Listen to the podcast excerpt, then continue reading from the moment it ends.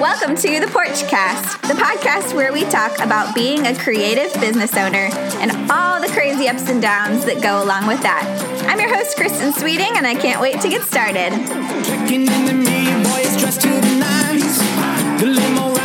Hi, everybody. I just got back this weekend from a little trip I went on with my partner, Andrew. We decided we needed a little romantic getaway. So we went to Chattanooga for a couple days and um, went to the aquarium and drank some coffee and had a nice dinner. Um, but one of the kind of funny things that happened over the weekend, and this is just really telling of what happens when you're an Enneagram 7 who's dating a Enneagram 3 is I kind of made a joke and I was like, "So, Andrew, what do you want to do next?"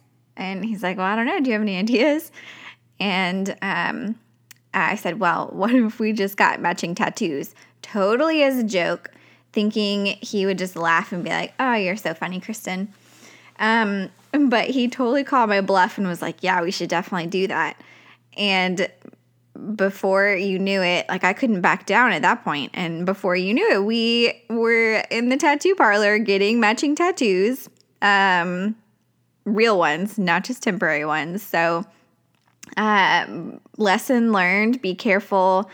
I need to be more careful what I suggest as a as an activity around uh, Andrew.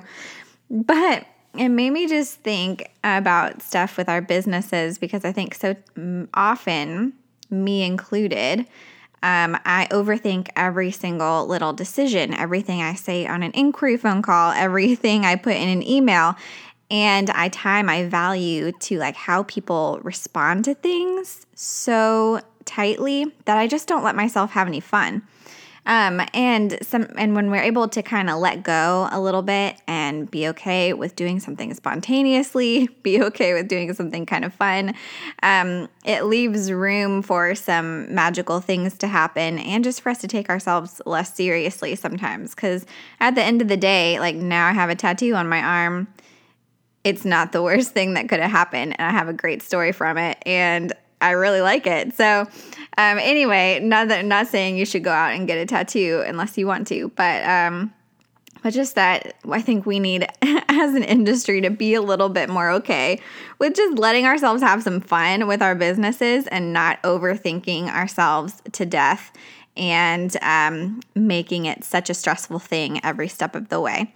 So, um, anyway, that's just a short little intro into what we're going to be talking about today which I have my friend Melissa Shah on the podcast. I'm so excited for her to be here. We're talking about mindfulness and yoga and some self care that I think is going to be super helpful for anyone who's running a business, especially if you work from home and maybe are alone a lot or um, just tend to jump right into work when you get out of bed in the morning or um, whatever the case may be. Um, Melissa has some great insight on how to live a more mindful life and run a more mindful business. So I hope you really enjoy this interview. I know I did, um, and can't wait to hear what you think about it. Um, make sure you're following us on Instagram um, and feel free to tag me if you love this episode. I love seeing who is listening and um, sharing your, regramming your story. Uh, it's really it's really fun just to start creating some community around the topics we're talking about. So, thanks for being so engaging. Thanks to everyone who's done a little review that helps us out so much as well on iTunes. Um, so, anyway, without further ado, I hope you enjoy this interview with Melissa Shah.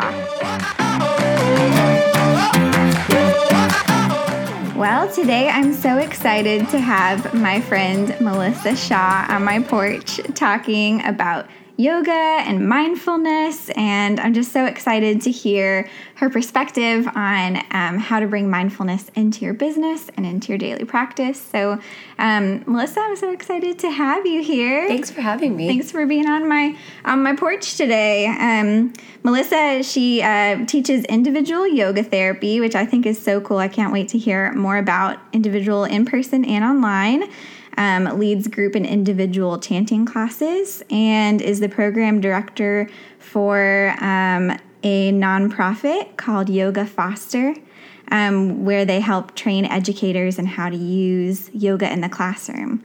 That's amazing. I'm so excited to hear more about that too.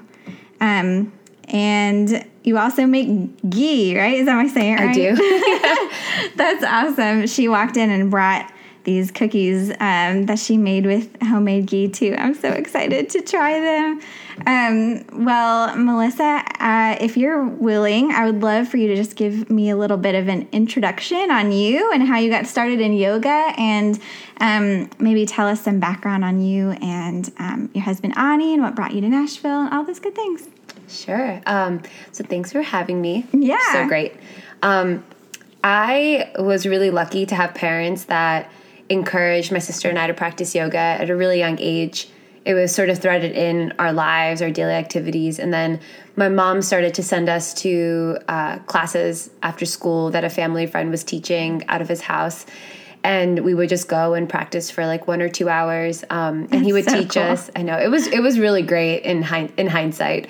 At the time, it's just like another thing you feel like your parents are like making you do. Yeah. Even though like you always felt better after, and it was definitely it was definitely really useful at that age where I was like developing a lot of like insecurities about my body. And um, I didn't really feel like I had any genuine connections with friends at school. Um, and so you're just kind of like figuring out who you are at that age. And I don't think I actually really did, but yoga was a really helpful way to. Um, it was kind of like a refuge and having something to go to where you could kind of explore your body and its abilities and I mean, learn how to control your breathing and things like that. But totally. I actually grew up with asthma and I was pretty sick as a kid. So my mom sort of got me into yoga pretty quickly and just kind of taught me what she knew that her mom had taught her and incorporated a lot of Ayurveda with us as well, which was so great. Um, that was like the main motivating factor for her to. Can you remind me what Ayurveda is? Ayurveda is um, literally called like the science of life, mm. uh, or like a and and you really use ayurveda as a way to live with the elements.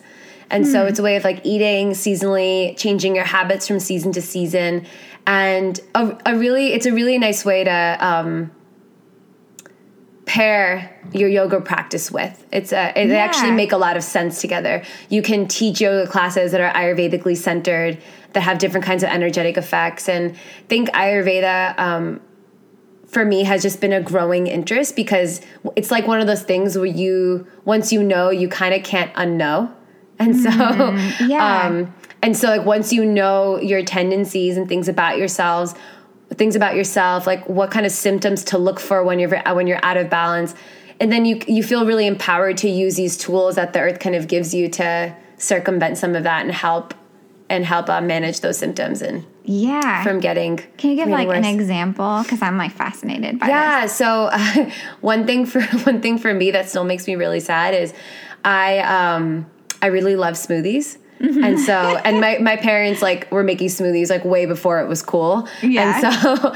um and so I would have smoothies for, for breakfast for like years, like all through grad school um, and beyond. And when we moved to Nashville, I was like, I would take pictures of all my beautiful smoothies and yeah, that's amazing. It was a, it was a great time. Um, and then I also was dealing with some anxiety that I sort of like recently identified as anxiety and some digestive stuff that had been kind of following me all throughout childhood and adulthood. And I had like used other, you know, techniques and other tools to help deal with some of that with Ayurveda. But um, I started seeing an amazing Ayurveda practitioner a few years back, and she basically was like, you need to stop having smoothies. And I was just really? like, and I was like, I mean, that makes no sense. It's basically fruits and vegetables and milk. That sounds so good for you. You are lying. I'm gonna go. And she was just saying, um, she was just kind of saying like, these are all the things that you've told me that you're feeling. This is what a smoothie does to your system. This is how it's aggravating your anxiety and um, your irregular digestion, and you know, list goes on and on won't get too deep into it. And i just when she when she kind of framed it like that she's like what you are putting in your body has a direct effect on these things that you know most people like most people would not think of and in our society like we don't really talk about that. Um, and we're increasingly talking about that now. I just said okay fine i'll you know i'll try to i'll try to stop. And this is a time where my anxiety was like really really bad. And so i was really kind of willing to do anything so I stopped having smoothies. When I say stop, I was still having it like once every couple of weeks, but I was not it was not my morning breakfast anymore.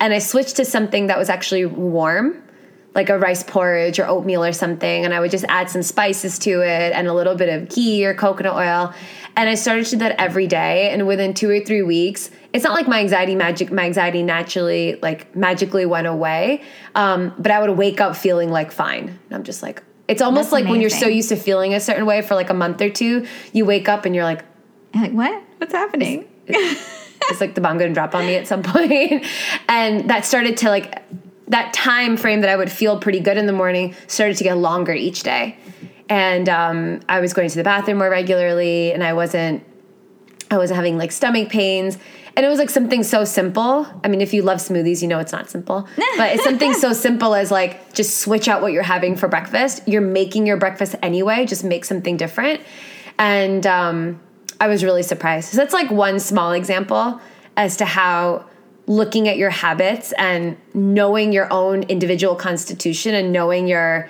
your own individual tendencies, how you can really tailor what you're doing on a daily basis to just kind of live the best the best life you can. So Yeah. Ah, that's so cool. Okay, keep going with your story of getting into yoga and therapy Yeah. and where we left off when I stopped you for a second. So um, my asthma was kind of the main reason my mom brought me into yoga, and then my sister and I are very close in age. So if I started something or she started something, we usually did it together. And so it was like I was starting yoga, so my sister was starting yoga. Um, but we both, we, I mean, we both enjoyed it, and I think as I got older, I started to lose touch a little bit with some of the deeper elements of yoga. It was like kind of easy to understand actually when I was younger. Um, the goal of yoga being able uh, the goal of yoga being meditation and being able to have sustained attention and focus and some tools that you can do to help yourself get there and then as i went to high school and college my mom always said like don't forget to do your practice or do your yoga if you feel like this or do you do your yoga if you feel like that. And i was like yeah yeah yeah. And it was something like you you know you have this you know you have it all the time so you just kind of take it for granted. And what went from like maybe a week of not doing yoga went to like months. And i would somehow jump back in it and jump back out but i wasn't very consistent. Um, it was really like a feeling of and i think we probably feel this way as adults too of it's easy not to do the things you need to do when you feel good totally. because you feel good you yeah. know You're like, oh, you're like fine. I don't have la." to I don't have to take my vitamins. Like I feel fine, you know? Mm-hmm. And then all of a sudden we feel sick or we feel not good and everything is done in a very reactive way. And I think that really mimics the culture most of us were brought up in like living in the US. Our medical system is, you know, really similar and it's changing, but it's very Reactive similar in that way. of You know, my hus- my husband's a physician and he's amazing and he definitely believes and respects preventive medicine and tries to implement that as much as he can. But even he says you know like we i have my limitations like working in the medical system and there are things that like you know we can't do because it costs too much money to run those tests. And if somebody shows up and they don't have the symptoms for you know say disease X or something like that. He's like, there's literally no reason and no justification I can give to offer those tests. So we were we always talk about this and we say, you know, it's in Western medicine, um, how it's kind of been. This is a huge generalization, I know. It's almost like you wait until something shows up, and then you go in there and you try to do things to fix it. And then if it doesn't go away, you try something else. Then if it gets worse, you try something bigger you know, until there's nothing you can do because it's progressed so badly. And the one reason I really respect and love Ayurveda is because there's a whole approach to um, treating something from the minute those the minute um, the imbalance starts. And so there's all these stages of disease and different symptoms to look for and what's what how the symptoms can inform you about what stage of disease you're in what tools you're able to use depending on that stage. And so it's a really useful way of kind of looking at yourself and looking at life too when you have certain obstacles and being able to see like, oh, I woke up today and I um, I'm feeling a little jittery. Instead of ignoring that symptom, I'm instead of ignoring it and drinking my coffee, I'm just gonna make some tea Yeah. without caffeine. as, Yeah. as hard as that can be, right? So you pay attention more, and that attention informs other decisions, and your yoga practice is the same way. And every day is different.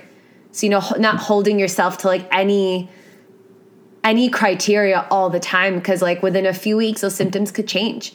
And just because you're in balance and just because you feel good doesn't mean you don't have any symptoms.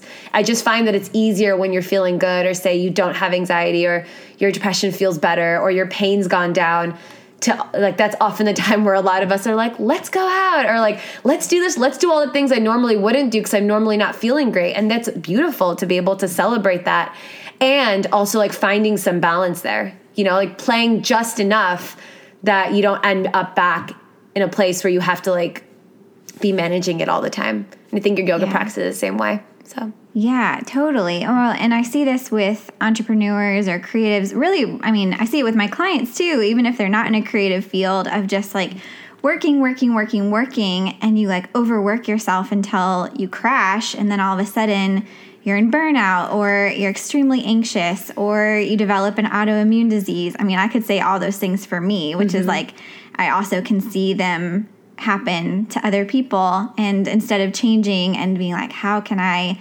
daily make choices to be more mindful so that, like you said, you can um, make interventions sooner and make small changes. Mm-hmm. Like, how do you help coach someone? So, if you're doing like individual yoga therapy, like, and someone is used to that crazy running lifestyle, like what are some ways you come in and say, hey, maybe we should like change it all. You know? like how do you do that?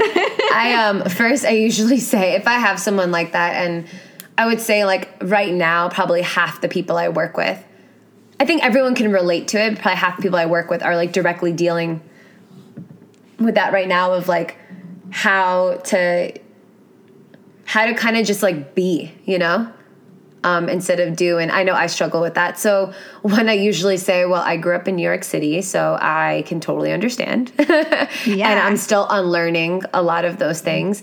And I also like, I also really try to first approach it from a really positive way where really respecting and honoring like what makes them really special and how the way they've been doing things are can actually be really useful when they're in balance. Instead of just being like um, you know a simple example but you and i both know not so simple is like coffee. Mm-hmm. and yeah. how like caffeine can have a lot of utility for certain people. You know certain people with certain constitutions like they could handle it really well. And it's probably really good for them to have it once in a while to get them started or to like get their minds moving. Um, the only problem is is like it's such a slippery slope so it's not to say all these things exist and we give them good or bad names, but really it's just like how how do we use them? Is it a part of my everyday and it's like literally the lens in which I see everything or is it like I just like to have coffee like once in a while when I'm on vacation because I like trying new coffee shops. Okay. You know? If it's not like if it's not your day to day and like you're you're looking at what your relationship to whatever that it is, you know? So usually try to explain that first a little. So that way i mean they're usually coming to you because like something's out of balance right? Um, some people might come and be like i just want to learn but most people when they're coming to do one-on-one it's a huge investment. Um, not just financially but like your time. Time yeah and it's very vulnerable to be with somebody one-on-one like that you know? You're kind yeah. of just like they can really for both ways teacher and student but like you're really seeing each other you know? In a class it takes a lot of courage to come to a yoga class too but there's um you know you can kind of like mind your business on your mat and like go through the whole class without like having been touched or adjusted or anything like that and really just have your experience. And though there is an energy exchange i feel like one-on-one it can be much more intense. So i usually try to start with just being like why are you like what what motivated you to come here and like see versus like what problems do you have and like why right. are you here and like what do you want to fix right? Right. Because we can't fix anyone. Instead um, being problem problem focused yeah. all the yeah. time. Um, and you know i usually any any person who does yoga therapy will usually still ask all the questions of how's your sleep and how are your bowel movements? and walk me through your day-to-day routine. But then one thing I've really learned in my trainings in the past from great teachers is just how to attentively listen with non judgment. Um, and you have to do a lot of personal work to really be able to do that. And there are days where I I'm better able to do it than others, and that's more of a reflection of like my own state. It has nothing really to do with them. Um, and then the other thing I um, I usually approach it with that most yoga teachers will probably already know or people working one on one will is like you focus on the low hanging fruit. And so you get a decent assessment of like what's going on or however much they're comfortable telling you on their first or 2nd session. And then you also pay attention to like how they're telling you it and what are their main symptoms? Like what's really affecting their day-to-day life? Like why are they here today? Why are they not like somewhere else? Why didn't they just go to a class and why do they choose to see you? And so for a lot of people um, one of the main things i usually approach first is sleep but for some people, their sleep might be so off, but there are all these other things that are there too, and their sleep is just it's too hard of a battle for them to pick right now. The so, sleep battle. Yeah, you yeah. know, um, it might maybe their main thing is like uh, building some creativity into their life instead, and we start there. And then maybe that adjusts their routine a little bit, and then their sleep improves. You know, for example, so you have all these things, but you find out like what's the easiest access point to get them to um, move in the direction they really want to go in. And so it's just kind of different person to person. And it doesn't always reveal itself in the beginning, too. Yeah. You might be like, oh, the low hanging fruit is I want them to, um, you know, stop drinking like ice water and I want them to drink like warm and room temperature water. And you think that's a low hanging fruit based on what they're telling you. And the next week they come and they're like, I can't do it. It's making me crazy. It's so hard. And okay, so let's pick something else. Let's pick something where they're gonna feel um, then you feel like a more success with, and they feel like they they feel success, and then like it gravitates them to like actually do their practice. So totally, yeah, and that is that I've I just like feel that inside me too. Of different times I've been like I waited until I got really sick or I was really stressed, and then was then some doctors like stop eating all these foods and like sleep more and drink a hundred. Just do the FODMAP diet, the, and you're like, yeah. now you got to be keto and you got to drink all this water. I remember drinking water was so hard for me as a kid. I like still is really, but like finding one like an entry point of like here's something I can do and moving you forward. That is yeah so smart to think about it that way. Yeah, I mean, and um I didn't come up with it. My teachers told me, and their teachers told them. So I'm just grateful for being surrounded by um, really like intelligent people that can really see the person as a whole person. And so it's been really useful to come at it from that perspective. But really, like it's useful like for me, you know. Um, have like this past week, I haven't been feeling like that great, but I've also been going to sleep later and I've just noticed that my nighttime routine was a little off and instead of, you know, there's some weeks where I'll sort of have like the internal like yelling at yourself like what are you doing? Like yeah. don't watch the Great British Baking Show, like go to sleep, you know? like come on. so good. right? It's so good. Um, they're all so sweet to each other. I know, like how are y'all so nice? I know. Um, and so it's like I some, there's some weeks where there's more judgment and um, I just try to I just try to like look at it, observe it, versus um, forcing myself to be really rigid and like, no, you have to do your whole like nighttime routine. You know, um, I feel like that's been it's been just been a useful approach for myself. It's like okay, I've been feeling this way. Let me like get a look at the whole picture. Like, what have I been doing in the morning? How have I been like transitioning in and out of classes or with my yoga foster job? Um, have i like made time to like talk to my family? Have i been talking to my family too much? Like have i just been on the phone the whole time? Was i like doing a million things while i was driving? Just sort of like looking at like my day to day and then like seeing like okay out of all of those things that are maybe not my usual like what's one that i could probably do a little bit less of next week? And like the easiest one for me is like don't watch tv before bed.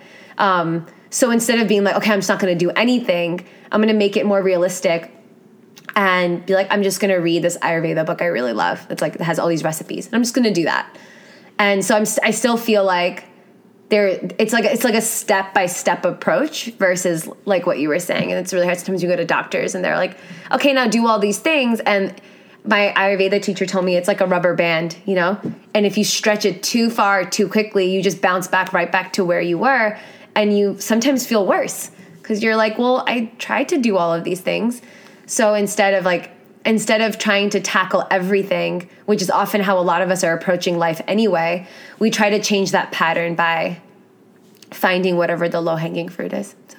I love that. Well, and that's, I'm really interested and passionate about that when it comes to people running their businesses too or being like creative because because yeah like if your business starts struggling you might pour everything into Yeah. where you think the problem is. And a lot of times it's some of these more like personal, like, um, personal things that we have to deal with on like a health level or a sleep level or Mm-hmm. like did you take a walk today or like have you gotten out of your house and seen friends in a week like sometimes those things are enough to spark the inspiration again and the motivation Mm-hmm. to be doing what you're really wanting to be doing i just it's so the whole holistic picture i think is so important for everyone but especially like if you're trying to do something creative right one one thing um, I was reading in that book, The Artist's Way. I love that book so much. I'm much. sure you've read yeah, it. like a million times. I haven't I haven't totally dove in yet. Um, but one of the things I was reading was that I thought was so linked to like getting a whole picture was one of the tools for boosting creativity is being like is um, reading deprivation. And I saw that title and I'm like, what I don't want to read is shouldn't I read as much as I possibly can, right? Again, that same pattern of like, let me just do it all, and then the answers will come, right? And um, the author was just writing like, if you're feeling like really burnt out or feeling like you have nothing creative to offer and things aren't coming to mind, don't read. And they were like, you only have a basically like you only have a certain amount of energy every day you can give to reading.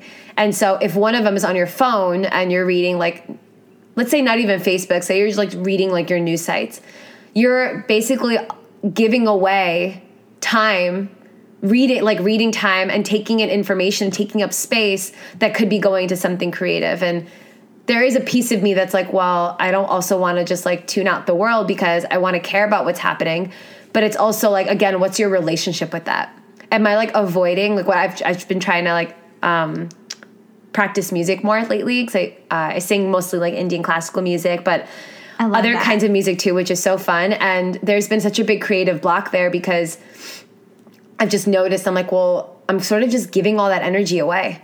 And by the time the end of the day comes, I don't feel like I have the confidence or the energy to like really dive into that. Um, and then I thought, I'm like, wow, how many years have I actually been doing that for? And it's, is it really maybe like an avoidance technique, you know? Um, so anyway, that was, I thought that was really interesting of looking at all the things you're doing not in a critical or judgmental way like i shouldn't be doing those things but like more from a curiosity like curiosity perspective like it's so interesting the last few weeks like this is something that i've been gravitating toward all the time how has it been helping has it not instead that. of taking it away completely can i adjust it in a way so i'm still doing whatever that thing is you know like watching tv but it's not my daily activity and it's not the only way i know how to wind down Yeah, totally. Those are such great questions to ask.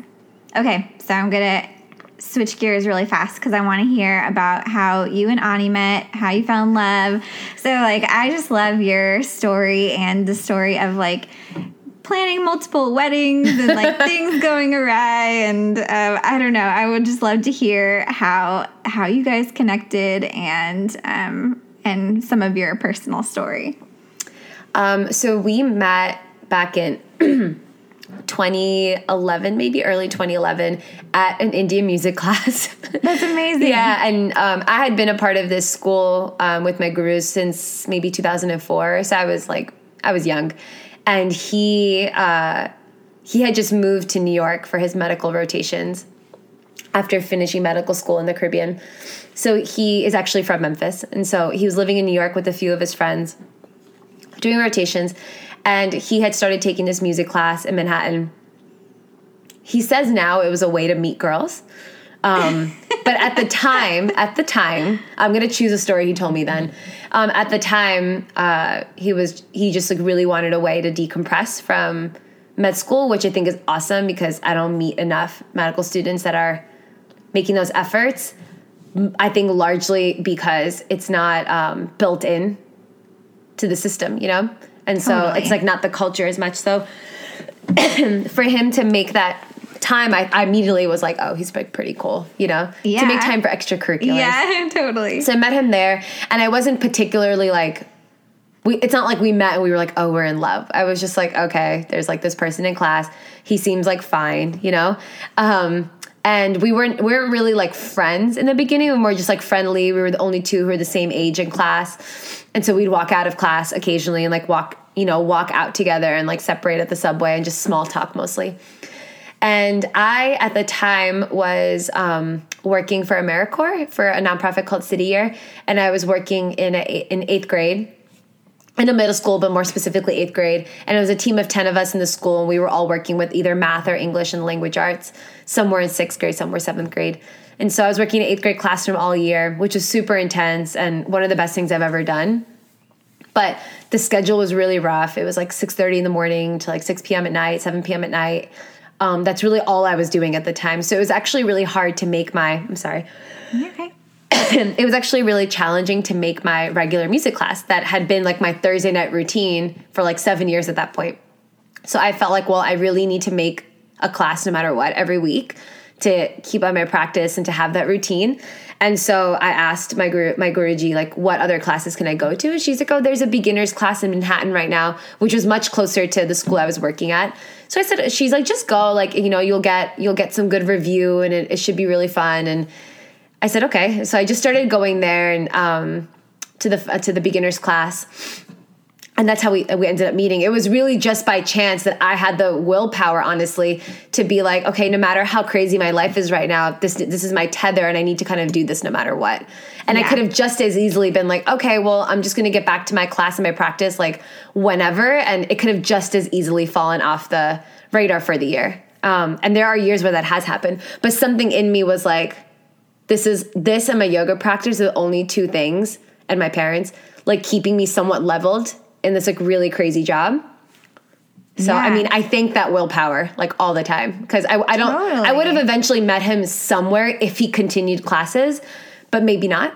So we met there, and um, long story short, several months later, our our um, our Adya Guruji, who was teaching that class, had us um, organize a performance, and so there were maybe five or six of us, and she would she had a sense that he was either crushing on me or there was like some connection that had potential to brew. She knew something I didn't know, basically. And so she would seat us next to each other. It was very like Oh, that's really cute. It was very like fifth grade. And when I say fifth grade, I never had that romantic experience in fifth grade, but I imagine right. some people have. You're like, you um, guys pair up for the group yeah, assignment. yeah. I was like, I didn't I was not allowed to talk to boys in fifth grade, but yeah, um, I imagine same. that's what it would be like for some people. So she would seat us next to each other. Um, yeah, and that, and so we, I mean, naturally became closer because we were connecting in this really intimate way through music, and we were also spending a lot of time together. Sometimes we had rehearsals like three days a week, and so I would see him a lot, and um, we did our performance several months later and we were like we were like semi friends at that point. We hadn't really hung out outside of music class, but we had um we knew each other like well enough, you know, well enough that one time I was going on a date after one of our rehearsals, and I was I I was always like look like a mess whenever I went to class, you know, just yeah, I like never made any effort, and so I walked in with like boots back when like boots up to like your Oh, knees oh, yeah. were like they're like at least I thought they were cool. They have high heels on the bottom. They had like low heels, but yeah. they were like the black boots. I had that, and I had like a dress on, and yeah. I had my contacts in. It was like the oh, whole dang, thing, yeah. Which was a huge difference from how I would normally show up. So I walk in, everyone was like, "Oh my god, like you're so dressed up. Do you have a date?" And I I answered actually like, "Yeah, I do." They're like, "Oh, like they didn't weren't expecting like." a yes or any response and i saw him just kind of like perk up in his seat in a very like I don't I don't know if it was like annoyed, but like I'm paying attention like to what you're about to say. And so that was the first time I was like, that's interesting. Okay. Then we had our performance like a week or two later and after uh which was which was great. Um, we actually drove there together. I borrowed my parents' car and we drove to New Jersey together. Um, and I was f- so nervous about this performance. One of the girls dropped out at the last minute, and she was actually the best singer out of the three of us. So we were very nervous. and, and, so on the way there, um, yeah, I, this is back when I was not managing my anxiety very well. I was just like freaking out the whole drive.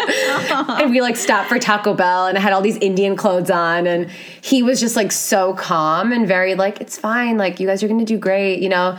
Um, and he wasn't trying to like fix anything really, you know? He was just like, it's cool, you know?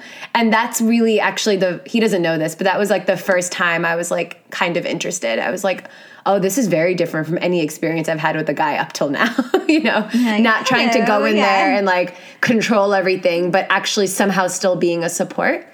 Um, we went out for dinner maybe a week or two after our recital, just to, like as friends. I'm like we have like never hung out. And he was going to India for a few months or somewhere for a few months, and he we went out and we ended up like having this great time and debate is still up if that was a really our first date or not but it was supposed to be coffee and turned into dinner and yeah, Sounds like a first date to me. I know, You're on his side. He, he, I, I always joke with him saying like, "You talked about your ex girlfriend a bunch. Like that makes it not a first date." Oh yeah, yeah. not in like, I mean, his ex girlfriend's great. It wasn't in like any real negative way, but he was just like talking about his relationship with her, and I was kind of like, "Who does that on a first date?" so a lot of people actually. yeah, I, am sure. I, am sure that's true. You know. Um, yeah. And so and then I had we I had left for the summer for an internship in Geneva at the UN. So I was gone for several so months. cool. And then Just um, slip that in. Just slip that in. I was gone for an internship while I was in grad school. And so um, at this point we had hung out a few more times. He basically told me he liked me and I turned him down. And I was just like, I'm not ready for anything like that. But really, that wasn't really true. I just like didn't know how to handle somebody so like calmly and collectedly telling me like this is just how I feel. I just want to know what you think without like any pressure. And I was like, like, wait, what? and I was like, no, no, definitely not. And I'm like, wait, I don't. It's like I was reacting to like sirens, and it was just like grasshoppers. Totally. um, again, anxiety. And um, he was very, you know, he didn't express it, but later on he told me he was like very upset and, you know, this and that. But he like played the game really well, I guess. Um, it's in his constitution and mine like balance each other out really well because I'm the one who's like, let's come up with all the ideas and like let's like explore and do all of these things. And it's not that he's not like that, but he's much more like the like the earth energy. You know, he's like, yeah, let's do those things, but like it's okay to like sit on the couch and like relax for a couple hours.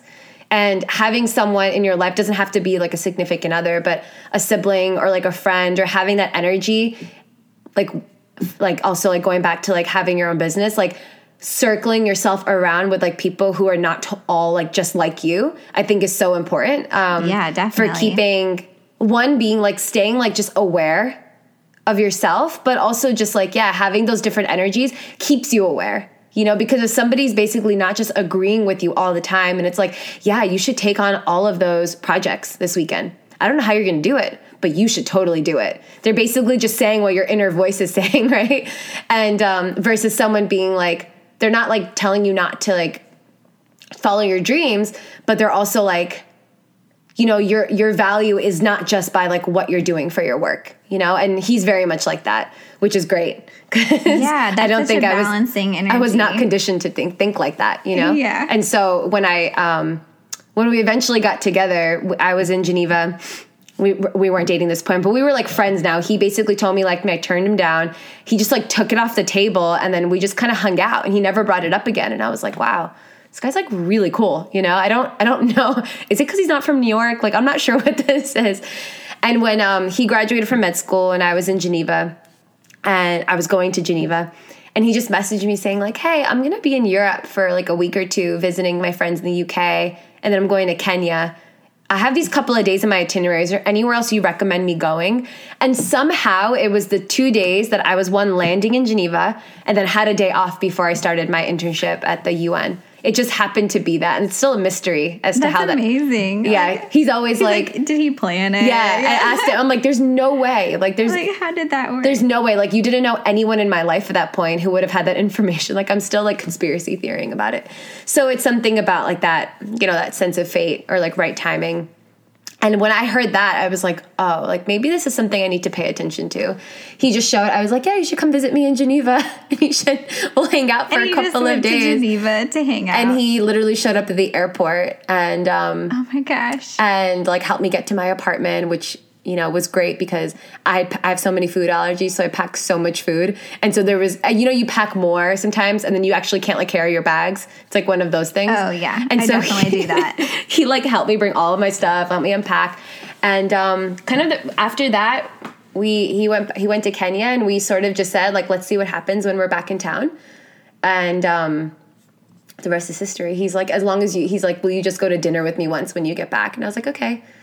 We've been together ever since. That's our That's long but sweet story. No, I love your story. Yeah. Does um does he practice yoga as well? He does. Um, he actually, like a lot of um, South Asian friends I have, like they were exposed to yoga as kids with their parents, like doing maybe sun salutations every morning or pranayama, like or breathing practices. But it was more just like when he was younger and he didn't really connect to it in adulthood. So he wasn't when we first started dating. And then when I got, when I started to like get in touch with with my anxiety and I started to have like it was really severe. It's probably the only time it was ever that severe. I was like so freaked out because I'm like all the judgment, right? Like, oh, I'm a yoga teacher and or I've been doing yoga for so long. Like, why is this happening to me? And um which of course, you know, as we all know, just like makes it worse. And so Oh yeah. there was all like this lean into the curve. Yeah. it's just like let me just make this worse Just by this worse. criticizing myself on why it's so bad. totally. But honestly, what didn't help is I felt like there were I didn't realize how much judge I mean, I guess I knew, but I didn't really experience how much judgment there was around like mental health even in people who are like so open seemingly, you know? Mm, yeah. Um, and I'm sure I have some of those biases too. And so, you know, I would share it with some some fam- some family some family family members or things like that, and there would be a lot of like, "Oh, but you should know how to deal with this better." Hmm. You know, I'm surprised. And actually, my husband said that to me once, and he will never say it again because we had a big conversation, a conversation about it. And actually, I'm glad he said it because it made me. It, it kind of just said out loud like what I was telling myself all the time. And it's like I can tell you like don't judge me and don't say that, but I also need to be telling myself that, you know? Definitely. And so um, we, when that first started to happen, it was maybe like five years ago, I started getting um, more regular with going to actual yoga class. At that point, I would maybe practice at home, but it's like I said, it's like you feel fine or you don't notice anything, and so you like lose your practice. And then all of a sudden that happened, and for the first time in my life, I had like a regular mindfulness and meditation practice, even for five minutes every day and um, I would go to like this favorite, like my favorite, like five dollar yoga studio near where we lived, and that was, I mean, it was such a useful experience to be like, oh, when you actually are consistent with something, it's a cumulative effect, and it goes both ways. You know, if you're taking on a lot with your business without awareness of like what your personal limitations are, and that can change like with phases of life, you know, without paying attention to that, your body will respond sooner or later in some way, right? And you can only ignore it so much to where it starts to disrupt your life. And that's definitely what happened to me. Um, but then, actually, for the first time, really getting back into a regular practice since I was a kid, um, just helped me realize that I'm like, oh, but if I actually do these five minutes of just mindfulness meditation every morning, that has a cumulative effect too. And if I start to do it every day or even three or four times a week, that adds up. And that starts to become my new pattern. And it just kind of layers on top of that anxious pattern that was there before. So I'm not actually trying to change myself or get rid of anything, but it's really just giving my body a new experience that it really hasn't had in a long time. So through that, Ani actually really got into yoga. He started coming with me to classes as like a support, and then he just got more interested in it. And now he ha- he goes to a class every single week. That's like a guys only class that he loves. Um, and he has like his has his like own practice at home that he'll do not all the time, but he notices for himself. He's also really um, into acting, and so he noticed for himself like when he's doing his practice, it actually really helps. Um, it really helps his like creative energy too. Like he has more room for it um, than when he's not doing his practice. So Definitely. I could see that just like kind of making space for that creativity. I always I I've been going to a yoga class once a week for 2 years awesome. now. And it's like you said with your music class, it's my like it's my anchor. Like I have to go. I feel the anxiety creep in if I don't go, but like I feel like I can release all these negative emotions during it. It's the only way I've been able to meditate. Like I know some people can do an app and like get really quiet. And I just like I don't think my brain I'm getting there. I'm working there, but like yoga helps me get into that the meditative state. But um but I'm I'm curious. So for someone maybe who has never done yoga or wants to get into it, is there a place you recommend people starting um, in a way that is um, like honoring to the to the, to the tra- traditions and history of yoga? Like how how do you recommend people learn more about it start practicing? Um, I that's a great question. Um, I usually feel like whatever really gets you to the mat is great. I'm not going to say like practicing one way is necessarily better than another because everyone everyone is coming from different places and different points in their life. And you know, there was you know, there's a time where some of my clients like if I brought them if we started our session, I brought them into a space where like I just said, "Okay, now lie down and breathe." Like they would have a panic attack. It's just like not where they were, you know? You had to do a bunch of other things with your body before you could even get to that place. So, I think whatever you gravitate toward, like pay attention to that. If it's a practice that's much more physically defined and that's what really interests you, then like do it, you know? Um, but always just really looking at what the relationship to it is. And for me, for a long time, probably in my like teenage and college years, I started to use my practice as a way to like make my body look quote unquote better. Mm, um, and I yeah. lost touch with like all the I was kind of like, yeah, I'll get the all the other benefits, like whatever, it'll happen. But my motivation was very much mm, like to lose weight or to not yeah, lose weight. Yeah, just. but like what yeah, losing weight or having abs or like whatever, you know, or like not looking a certain way or you know, the list goes on that yeah. we could probably talk about. right, totally. And so I I didn't see that. I was actually just with um a group earlier this morning called Act Like a Girl which is a great um, group that Valley Forrester runs, and it's with young girls, usually high school age, and it's all about like positive female friendships and positive rela- positive relationship with your body. They're amazing, and I was there earlier today talking about my experience and my relationship with my body with them, and what was coming up for me was like, wow, I haven't really talked about this with like anyone, like not to that extent, and that alone was like a little bit jarring, you know. Um, and so for me, there was a point where a physical practice, solely that, um, maybe some breathing, maybe some meditation, my relationship with it wasn't because I needed to bring something like positive and healthy in my life. I was telling myself that it was, but that really wasn't what it was, you know? Yeah. And so you can't always, you don't always have that correct perception when you're in it. You often don't, you know? And just, I would just tell people like, that's okay you know? And if you, there's a, a studio super close to you and, um, you know, their classes feel more like a workout and you're like not sure, it's like give it a try. You're gonna have to try a few things to kind of see what fits you. There might be some classes that are restorative and like really relaxing and they do some meditation, and that might be great for you. Or if you're just starting out, it might make you insane because you're like we're yeah. not you're like i'm not doing you're like you not are doing cardio, something cardio, cardio. but you might be in it being like i'm not doing anything and like that's also okay you know there's a lot lot of judgment out there about like you know finding the right quote unquote yoga practice and i believe there is a right practice for each individual and i do believe that changes so um there a studio i teach at liberation in 12 south i do feel like not only because I teach there, but I do feel like that's one studio um, in Nashville, one of many, but one studio that really respects and honors the tradition of where yoga came from. And all the teachers there are really well trained and also well versed in adding that in into the classes to the to the extent that they're comfortable with. That doesn't mean the class is going to be in a different language necessarily, but there's a way that they thread in like these are why we do certain things or when we do this chant like this is what it means and this is why it's so helpful or why is it so important to actually breathe and when you go to a class and your teacher's not telling you to breathe like how um how to notice like how that makes you feel after. So i really think the teachers there are amazing at doing that.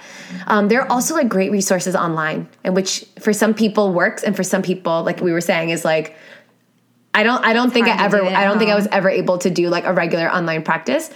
But um, like doyogawithme.com and yoga anytime are great ones that have really good teachers that you can sort based on like level and um, what energetic effect are you looking for? Like do you need a 15 minute class to wake up before work or are you having a lot of trouble sleeping lately? You need something to help with that. So those are good resources too. But uh, overall i would just say like try to go about it with um, as little judgment as you can because you're going to try something and it's just going to give you information and you're probably try a couple of other things and that's okay. So. I love that. I love um, how open you are with your philosophy and just wanting people to feel very like they have a safe place in yoga and not like their body has to look a certain way or they have to have like certain specific I don't know. I just I love that you're you're thinking in terms of, of this is for everyone at different stages and you might find something that connects with you differently now yeah. versus later.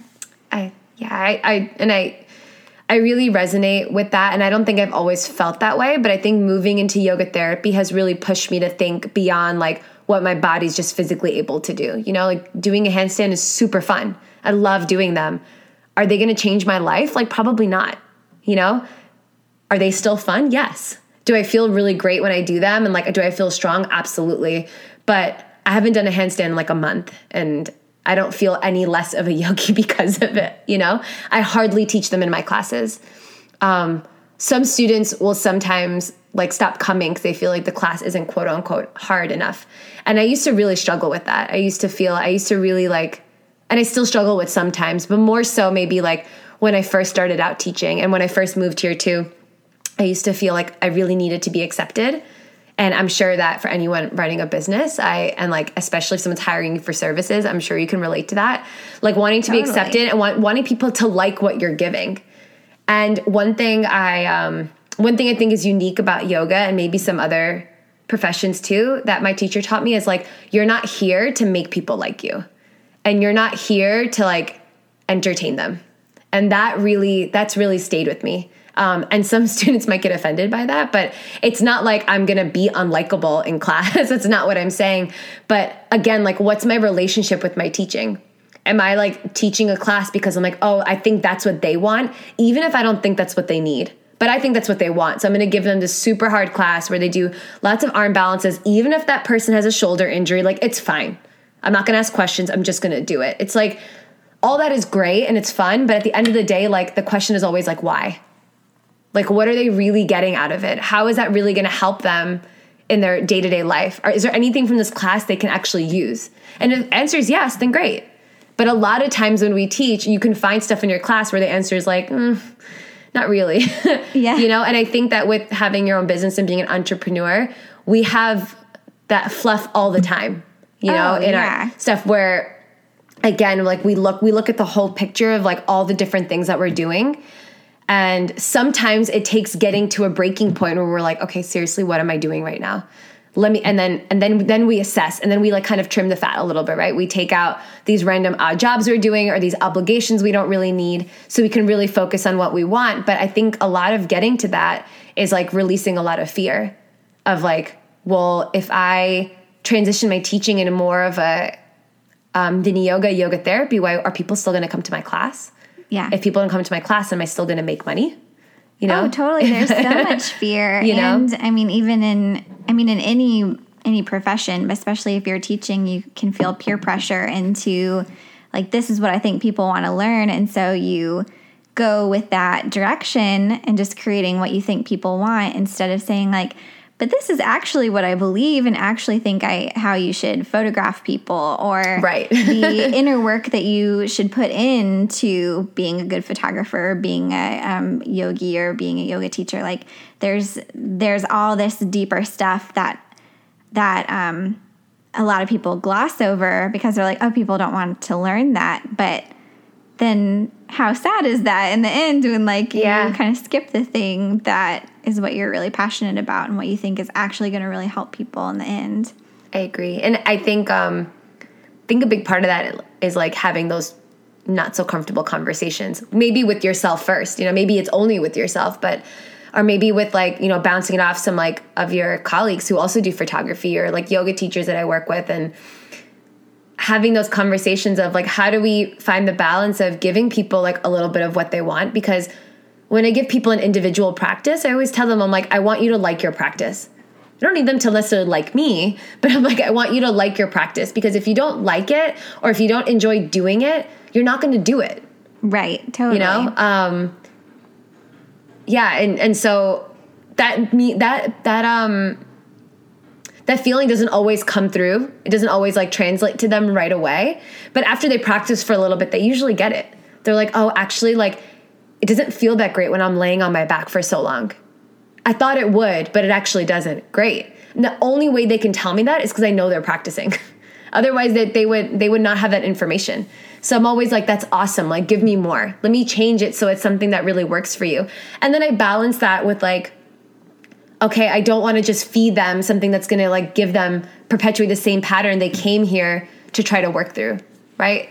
Um, and I'm always curious about that with photography because especially with wedding photography because there's so much balance you have to do with like people's energy and clients and clients families and there's so much mm-hmm. there and you want to make the client happy and you want them to have something that they love and you as a professional also have insight into like what really works and like what doesn't work so much and i'm just curious as to how you balance that with like giving them what they want but also like i'm going to do this too and i know that it's something that they'll be really happy about at the end. Oh totally. Well and i think it i think in any profession photography or or yoga or really anything like if someone's hiring you as the expert, you're kind of having to walk them through and show them show them the best way. Cuz yeah, I do like I want to know if people want certain shots or they have certain places at the venue they love the most, but like I just am upfront about telling them like if the lighting doesn't look good or you don't look good in that pose, like I'm not going to take that photo like or you know, and I don't say it in that way, but like more of a trust me that I am going to put you in a place that looks the best or find the light that looks the best. Um, and I think that there that trust relationship is so important in anything, and I'm sure especially in your yoga therapy. Um, and so important in like what we do and, and with uh, wedding photography is like if you don't trust me this is not going to work. And so all the pieces that go into building that trust beforehand and all of the communication and all of the things that most people don't see that's happening behind the scenes to get to that to that place where you know everyone is is excited about what's happening. And there's a great um i can't think of the word but like everyone's coming together and, and working together. That's awesome. Yeah it's so similar. It really yeah. is um, i also i guess for uh, like entrepreneurs or people like running their own business whatever it might be with their and and incorporating yoga practice i think like what we talked about earlier is like think about what your low hanging fruit is and that it's always really helpful to have an outside person like a teacher whether it's a class or a one-on-one um, to give some perspective. You know sometimes when you're so close to something you can't see that clearly but if you have a teacher or like someone to guide at least initially um I think it's really helpful. And like one thing we talk about in yoga therapy a lot is you don't want your students to come up with their own practice. just like I feel like in photography, it's like you don't necessarily want the bride and groom to just decide where all their shots are going to be, right? Oh, because yeah. um, and, and and the reason for that is that if someone's out of balance and they're coming to you and like something's going on that they really want to like work with and work through, when you're out of balance, like it's so easy for like to be gravitating to things that are making you more out of balance, especially if you're not like, especially if you're not incorporating a mindfulness practice or, um, I don't mean that in a critical way, but like if you're not staying connected in some way through a daily practice where you're really able to see those things, it's so easy, you know. Um, like my smoothie scenario, yeah. I was feeling a certain you way, and like would have changed, that. and I was like always craving them. You know, even if they made me feel good or not, I was like, yes, this is good. I'm going to keep doing this, and I just crave them so much. But the way I was feeling was like making me reach for those things, and I just wasn't aware. Whereas when you're more in balance, when those symptoms start to come up, you can see them and then like gravitate toward things that will like pacify them versus like push them more.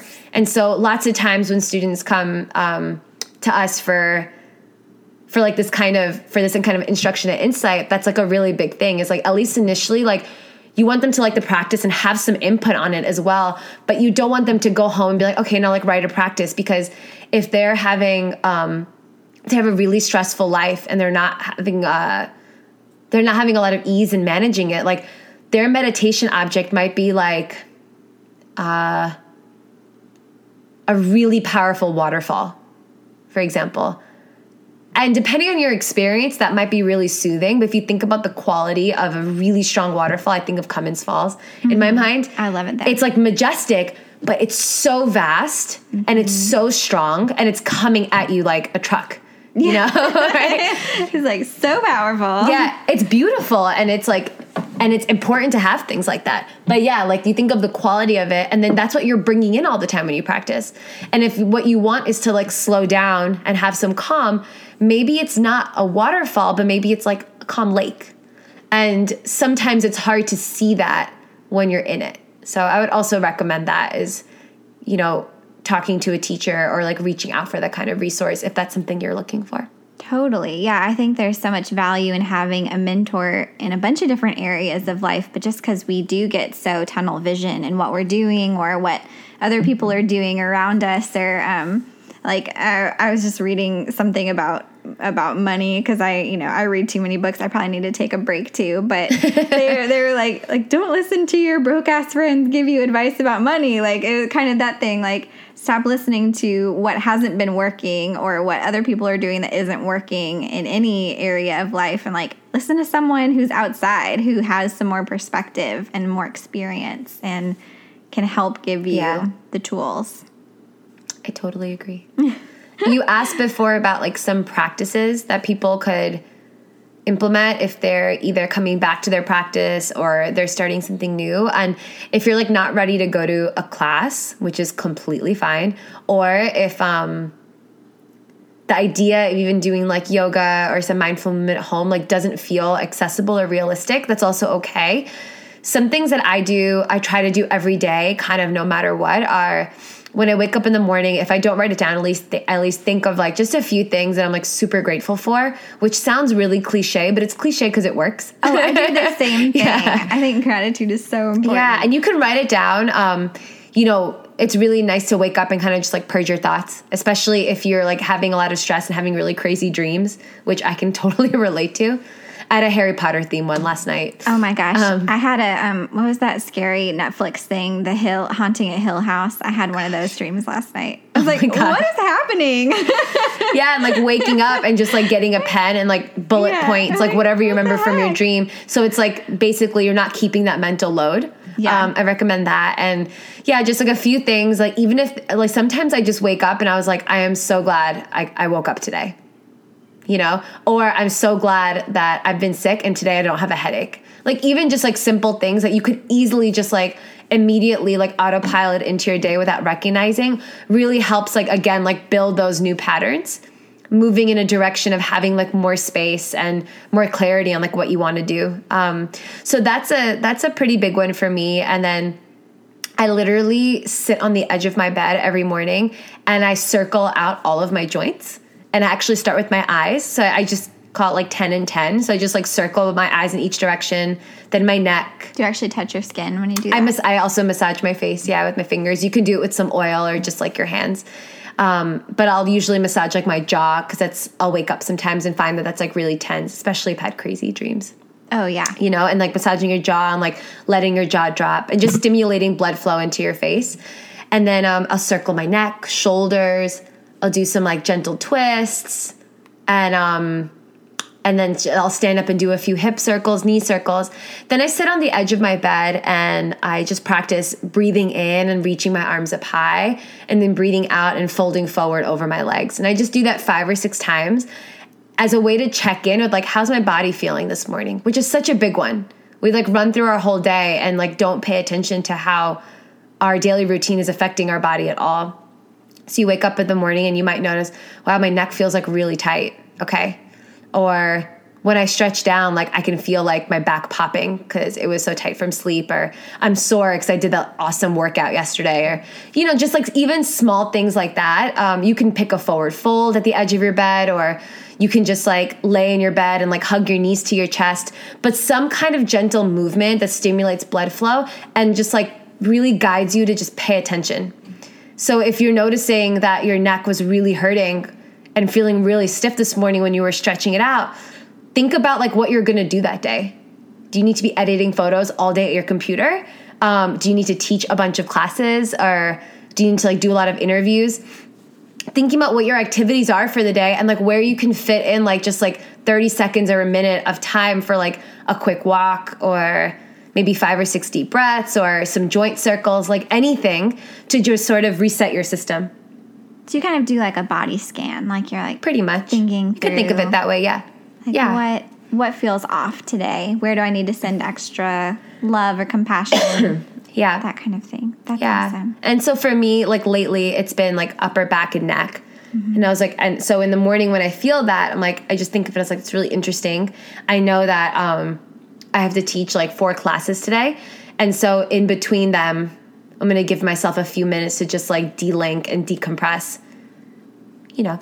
And so each day it changes and it allows yourself to also be so be more present versus like I have back pain and that's all I have and it bothers me all the time and that's it. And over identifying with it giving yourself some permission every day to have a little bit of that flexibility no pun intended but like flexibility on like today is different and um how can i approach it in that way too so i'm not constantly putting myself in this like rigid place of it has to be like this it can't be any other way and if i can't do it that way i'm not going to do it at all so Right. Like letting the ego drive the boat the whole day of like, here's my to do list. We're going to do this no matter what. Instead of doing that, coming at it from a more grounded place of each day looking a little different. I love that.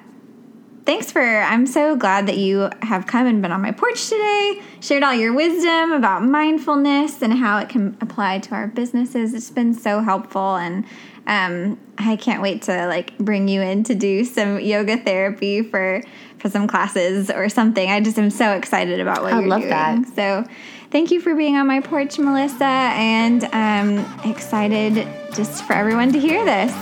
thank you for having me